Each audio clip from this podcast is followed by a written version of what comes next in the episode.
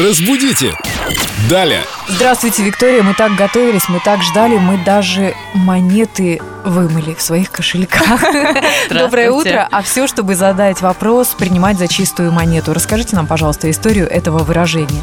Да, обязательно расскажу. В старину фальшивомонетчики чеканили монету из э, разных дешевых сплавов и пускали их в обиход. Вместо того, чтобы монеты были из золота и серебра, э, в действительности они состояли из совсем других материалов, но люди, ничего не подозревавшие, принимали их за чистую монету. Именно оттуда и произошло выражение, которое мы сегодня с вами используем. Имеется в виду чистое золото.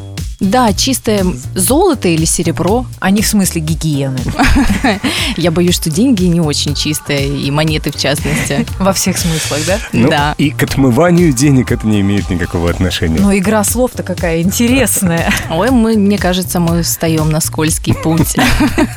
А какое значение это выражение имеет сейчас? Когда что-то сомнительное, недостоверное принимают за правду. То есть принимают за чистую монету ложь. Ну и человек тоже может выдавать себя не за того, кем он является. Можно Конечно. сказать, что он не совсем чистая монета. Но Ну, я думаю, что можно и так сказать. Теперь понятно, что означает выражение «принимать за чистую монету». Было очень интересно, Виктория, но в следующий раз мы ждем вас с купюрами, с выражением про купюры.